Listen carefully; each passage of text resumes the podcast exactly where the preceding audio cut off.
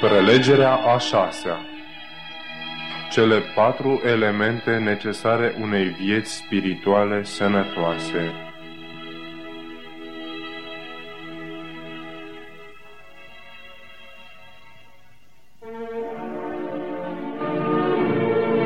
Călătorim din nou pe autostradă.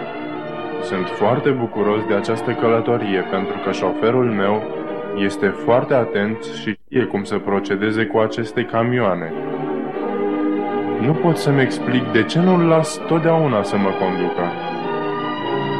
Probabil că este vorba de vreo putere care vine de la conducătorii camioanelor grele. Cum mergeam într-o zi pe autostradă, am văzut un parc de distracții. Eram convins că nu era cel mai modern, dar vroiam să mă mai destind și eu puțin. Și așa nu am mai râs cam de multișor, îmi veni un gând. Eram însă aproape sigur că șoferul meu nu o va lua într-acolo. L-am bătut ușor pe umăr și i-am spus. Nu vă supărați, pot să mai conduc și eu?" Desigur, mi-a răspuns el, luându-și mâinile de pe volan. Niciodată el nu mi-a impus nimic. Totdeauna el a fost deosebit de atent ca să-mi lase mie libertatea de a alege. Am lăsat mașina mai încet și am codit la stânga spre parc. Între noi și parc, însă, era un deal care trebuia urcat și coborât. După ce am ajuns în vârful dealului, am decuplat motorul și am lăsat mașina să meargă liber la vale. Când mi s-a părut că mașina a prins viteza maximă, deodată am simțit un gol sub mașină. O izbitură puternică și apoi nimic. După un timp m-am trezit afară din mașină în fundul unei râpe. M-am uitat în sus și am văzut că drumul spre parcul de distracții se întrerupea brusc la marginea acelei prăpăstii. Șoferul meu m-a întrebat. Tot nu vrei să mă lași să te conduc? Scuză-mă, te rog, chiar am greșit. I-am răspuns. Până la urmă am găsit o modalitate de a ieși din râpă și am ajuns din nou pe autostradă. Desigur că la volan era șoferul în alb, după acest incident foarte neplăcut, călătoria a continuat totuși. Zile, săptămâni și luni de-a rândul, șoferul meu m-a condus fără niciun eveniment deosebit. După un timp, însă, am descoperit că, fără să vreau, mă aplecam spre volan și puneam și eu mâna pe el. În volanul acela parcă să lășluia o putere de atracție irezistibilă. Probabil că era puțină mândrie. Și eu sunt destul de mare acum și eu știu să conduc. Am făcut școală de conducere și mi-am luat permisul cu nota cea mai bună. Erau perioade în care nu-mi dădeam seama că de fapt eu conduceam. Aceste perioade însă țineau până în momentul în care vedeam un alt autocamion venind spre noi. Într-o zi, când mergeam cu mâinile pe volan, am văzut din nou un autocamion, Prima mea reacție a fost să iau mâinile de pe volan și să-l las pe șoferul meu să conducă. Dar și eu am învățat cum trebuie întâmpinate asemenea autocamioane. Și eu pot să conduc. Când am văzut că se apropie, am început să mă neliniștesc din nou. Dar știu ce a făcut el. A apăsat pe accelerator și a mers cu 200 de kilometri pe oră. Am să fac și eu la fel. Bancă eu am să merg cu 201 km pe oră. Dacă autocamioanele de până acum s-au dus în șanț, de ce nu s-ar întâmpla la fel și atunci când sunt eu la volan? În timp ce eu gândeam în felul acesta și căutam să mă îmbărbătez, camionul s-a apropiat atât de mult încât nu am mai avut timp să bag mașina în șanț. Probabil că bănuiți ce s-a întâmplat. A fost un groaznic accident frontal. Cu siguranță că mi-aș fi pierdut viața dacă șoferul meu nu m-ar fi împins într-o parte și nu ar fi rămas el în locul meu. Bucăți de metal, cauciuc și sticlă au sărit ca dintr-o bombă care a explodat. După un timp mi-am revenit.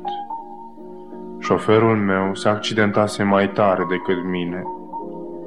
Bluza lui albă era acum pătată de pete mari de sânge. M-a întrebat pe un ton blând, Vrei să mă lași să conduc din nou? I-am răspuns pe un ton trist, Ce să mai conduci? Toată mașina era făcută țânderi. Spre marea mea surprindere însă, am văzut că șoferul meu nu era doar un bun medic și un bun reparator de caroserii, ci și un foarte bun mecanic auto. După câteva zile, mașina era gata de drum. Din nou a trebuit să-l invit înăuntru ca să mă conducă. În timp ce mergeam, am văzut mai bine cât era de rănit. M-a cuprins un simțământ de milă și vină în același timp. Am deschis gura, cei drept cam cu greu, și i-am spus Iartă-mă, te rog. Călătoria însă nu s-a terminat. Într-o zi am observat de departe o bifurcație. Până să ajungem acolo, am avut destul timp ca să examinez posibilitățile pe care le aveam. Spre dreapta pornea un drum îngust de țară, cu mult praf, multe pietre și multe gropi. Ceva mai departe, se vedea cum acest drum urcă spre vârful unui munte. Spre stânga însă pornea o superbă autostradă lată cu opt benzi care cobora în niște văi bine irigate.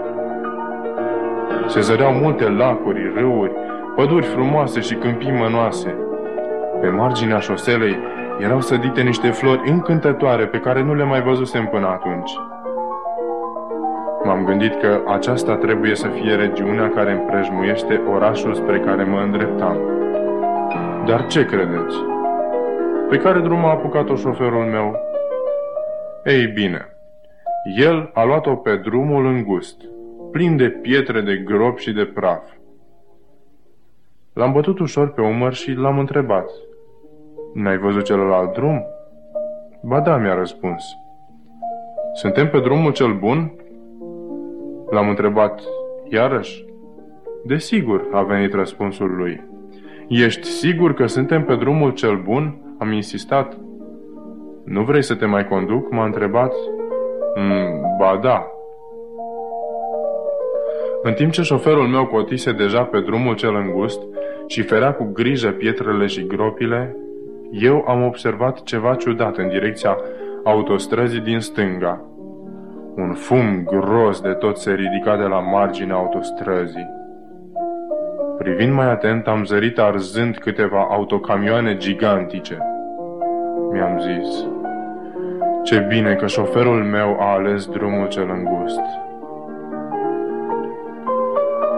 Pe măsură ce urcam de undeva de deasupra coamei muntelui, venea o lumină măreață.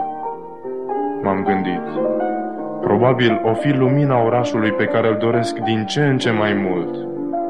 Orașul însă nu era atât de aproape și prin urmare am continuat călătoria. Eram însă foarte bucuros și credeam din toată inima că voi ajunge în acel oraș cu un asemenea șofer. Atâta doar aveam de făcut. Să-l invit în fiecare zi să mă conducă. Ori de câte ori încercam să conduc eu, aveam numai necazuri. Având acest conducător însă, eram sigur că voi ajunge în orașul dorit. Să-L rugăm pe Dumnezeu să ne ajute ca să alegem întotdeauna pe Fiul Său drept conducător al vieții noastre. Aceasta însă va rămâne întotdeauna la libera noastră alegere.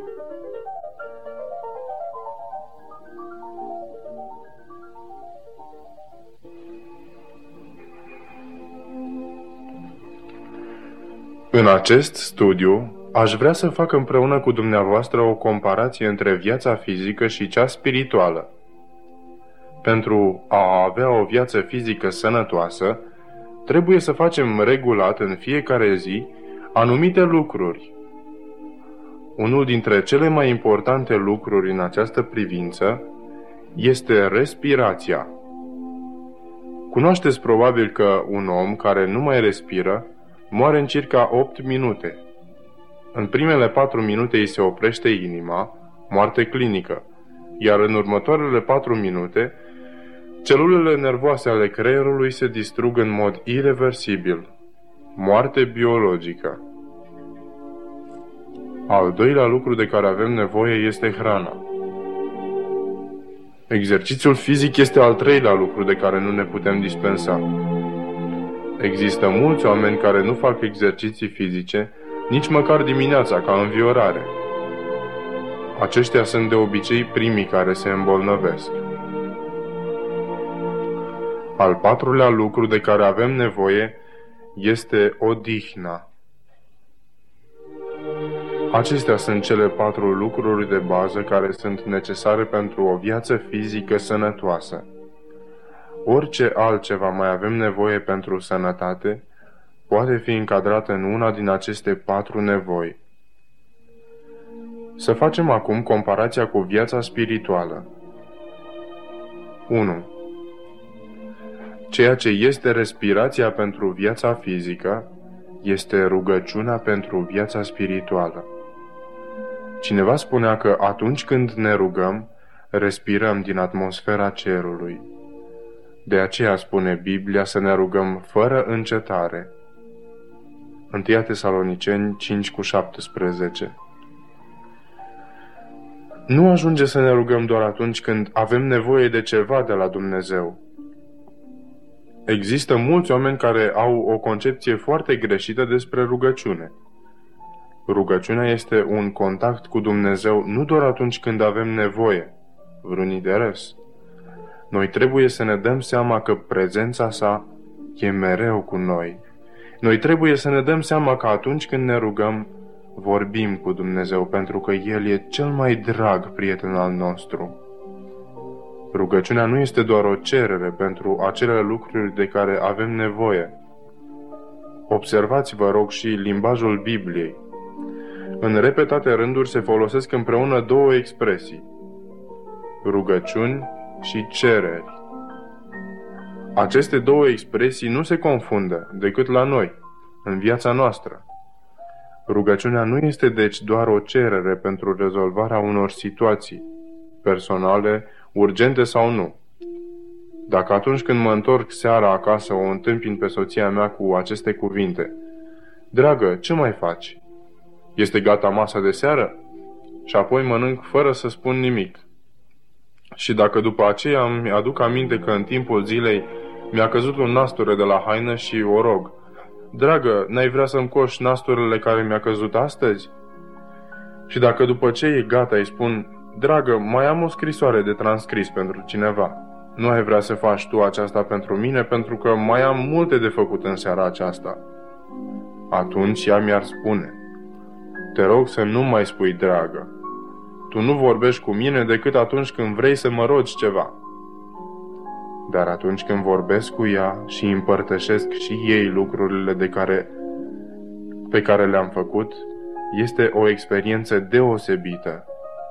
Când iubești cu adevărat pe cineva, dorești să discuți cu el, din plăcerea de a fi cu el. Când vorbesc, îmi exprim dragostea și afecțiunea prin cuvinte și prin tonul vocii. Astfel, ea își dă seama că o iubesc într-adevăr.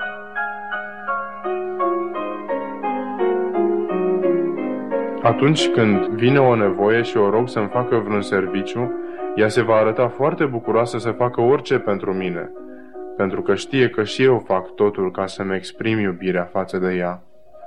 Astfel, dragostea se construiește pe această conversație prin care poți cunoaște dispoziția celuilalt de a simți împreună cu tine și de a te ajuta oricând ai nevoie. Conversația noastră cu Dumnezeu ar trebui să fie la fel. Rugăciunea nu este o listă de cereri și plângeri, ci o conversație. Poți vorbi cu Dumnezeu ca și cu cel mai bun prieten al tău? Noi putem vorbi cu Dumnezeu atunci când suntem singuri și studiem în cămăruța noastră. Atunci când, fiind casnică, te ocupi cu treburile gospodăriei și îți înalți gândurile spre Dumnezeu, sau atunci când, fiind chirurg, șoptește o rugăciune înainte de operație. Astfel, rugăciunea este un contact constant cu Dumnezeu. 2. Ceea ce este hrana pentru viața fizică este studiul Bibliei pentru viața spirituală. Omul nu trăiește numai cu pâine, ci cu orice cuvânt care iese din gura lui Dumnezeu. Matei 4 cu 4 Locul în care putem ajunge în legătură cu Dumnezeu este cuvântul Său, pâinea vieții. Dumnezeu a spus, Gustați și vedeți ce bun este Domnul. De aceea este atât de important să ne găsim în fiecare zi acel timp când să stăm singuri și să cercetăm cuvântul Său pentru necesitățile sufletului nostru. Uneori vin unii oameni la mine și îmi spun, am încercat în mod repetat să fac aceasta, dar n-am simțit nicio atracție. Aceasta este foarte normal la început. Este nevoie de un timp de studiu până să găsești Biblia interesantă. Când eram copil, am început să învăț să cânt la vioară. Când am luat prima oară vioara în mână, m-am simțit foarte ciudat. Degetele nu vreau deloc să se miște cu ușurință pe corzi, iar arcușul nu voia nici de cum să stea în poziția lui corectă. Cel mai deplorabil însă era felul în care suna. Dacă m-aș fi descurajat încă de la început, nu aș fi putut niciodată să învăț. Știam însă că îmi trebuie cel puțin o oră de studiu pe zi. După câteva timp de antrenament asidu, a început să sune mai bine. Degetele alunecau cu mai multă ușurință pe corzi. Arcușul se lăsa mai ușor îndrumat și începuse chiar să-mi placă felul în care se auzea. Cu cât studiam mai mult, cu atât îmi plăcea mai mult. La fel e și cu Biblia. În ea se descoperă Fiul lui Dumnezeu, Isus Hristos. Cu cât o studiezi mai mult, cu atât înțelegi mai bine acest caracter minunat și cu atât ajungi mai încântat de un asemenea exemplu. De aceea, nu cedați după două-trei zile. Dacă ați început, important este să continuați, să fiți cât mai silitori. Un pianist celebru spunea, dacă nu studiez o zi, o vor cunoaște degetele mele. Dacă nu studiez două zile, o vor observa criticii muzicali. Dacă nu studiez trei zile, o vor observa și ascultătorii mei. Atunci când nu mai studiați Biblia trei zile la rând, este foarte firesc să nu o mai găsiți foarte interesantă. Consecvența este importantă.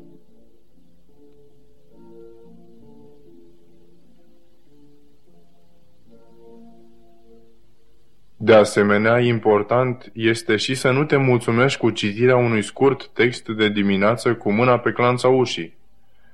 Nu aș fi învățat niciodată să cânt la vioară cu două-trei minute de studiu pe zi. De aceea este necesar ca să ne luăm timp suficient pentru studiul Bibliei și rugăciune. Ceea ce este exercițiul pentru viața fizică este mărturisirea în viața spirituală. Aceasta este conlucrarea noastră cu Hristos. Cu cât faci mai multe lucruri împreună cu cineva, cu atât mai mult ajungi să-L cunoști. Acesta este unul dintre cele mai importante motive pentru care Dumnezeu ne dă ocazia să lucrăm împreună cu El. Nu doar pentru scopul ca alții să găsească salvarea, ci și pentru că noi avem nevoie de această lucrare de mărturisire. Să presupunem că vă aflați într-o intersecție, așteptând ca semaforul să-și aprindă lumina verde pentru a trece strada. Înainte de a avea liberă trecerea, însă observați că de pe strada din dreapta vine un automobil care nu se oprește la stop și intră pe roșu. Auziți o frână bruscă apoi o altă scrâșnitură de roți și apoi un bubuit surd. accident. Dumneavoastră ați văzut exact ceea ce s-a întâmplat și știți cine a fost de vină. Să presupunem că veniți la mine și îmi spuneți. În ultimul timp sunt foarte ocupat. Nu vrei tu să mergi la proces în locul meu și să spui exact ce s-a întâmplat? Voi spune, bine, mă duc, dar eu n-am fost de față. Te rog, spunem ce s-a întâmplat. Astfel, în ziua hotărâtă voi merge la proces pentru a mărturisi ceea ce știam. Judecătorul însă mă va întreba, Spune, te rog, tot ceea ce ai văzut în ziua D, la ora D, în intersecția X. Atunci va trebui să răspund. De fapt, eu nu am văzut nimic, dar prietenul meu mi-a povestit tot ceea ce s-a întâmplat. Judecătorul va spune, Dumneata n-ai văzut nimic, nu poți să fii martor. Nu ai ce căuta aici și, prin urmare, poți să părăsești sala. Unii sunt foarte dezamăgiți de faptul că nu pot mărturisi ceea ce li s-a întâmplat lor, ci doar ceea ce le-a spus altcineva despre Hristos și despre creștinism. Acest fel de a mărturisi se rezumă la discutarea unor argumente pur teologice și nu spune nimic despre experiența personală cu Hristos. Cu cât mai mult veți dori ca să o împărtășiți și altora, cu atât mai mult veți fi atrași mai aproape de Hristos. Aceasta se numește mărturisire.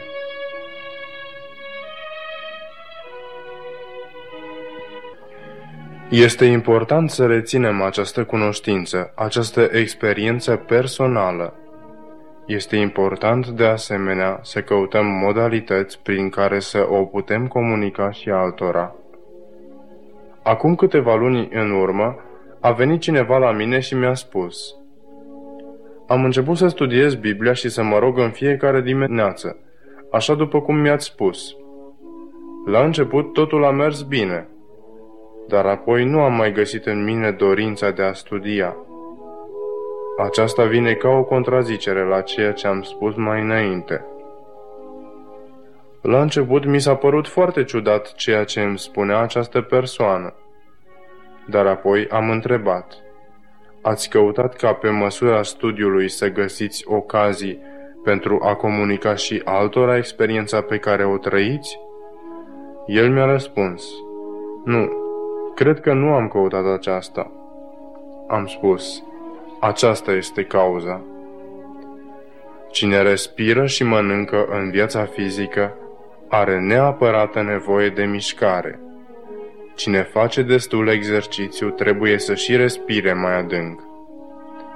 După ce alerg câțiva kilometri dimineața, atunci când ajung la sfârșitul alergării, simt o mare nevoie de aer și respir foarte adânc și repede.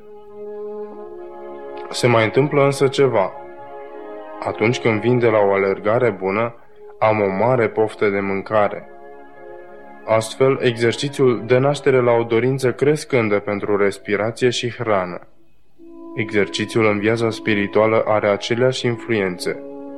Cu cât mai mult împărtășești pe Hristos altora, cu atât mai mult vei avea dorința de a vorbi cu El prin studiu și rugăciune. Cu cât vei petrece mai mult timp cu Isus în studiu și rugăciune, cu atât mai mult vei avea dorința de a-L face și altora cunoscut. Dar dacă țineți ceea ce cunoașteți și nu mărturisiți și altora, veți pierde curând dorința de a studia și de a vă ruga. De aceea, aceste trei mijloace sunt importante pentru cunoașterea lui Hristos. Cine păstrează pe Hristos doar pentru sine, acela își pierde vitalitatea în viața spirituală. E important să înțelegem că mărturisirea nu este doar treaba pastorului, Noul Testament declară că aceasta este datoria fiecărui urmaș al lui Hristos. În concluzie, putem spune că dacă nu vom căuta să facem cunoscut și altora pe Hristos, ne vom pierde propria salvare. Cineva spunea, eu nu am o școală așa cum aveți dumneavoastră în această privință. Trebuie să vă spun, însă, Sincer că nici eu nu am o școală în această direcție. Ceea ce am învățat la școala misionară nu au fost decât lucruri teoretice, probleme de teologie, care au și ele importanța lor. Lucrurile practice a trebuit să le învăț ca oricare altul, prin experiență personală, care desigur a fost presărată cu o serie întreagă de greșeli. Vedeți, nu se poate învăța totul în clasă. Iată numai un exemplu. În notul. Acest sport se învață doar în apă, prin experiență. La fel este și cunoașterea lui Hristos. Nu se poate învăța doar din cărți. Trebuie experiență practică. Uneori este mai ușor să vorbești unui grup mai mare de oameni despre Hristos decât să discuți simplu doar cu un singur individ.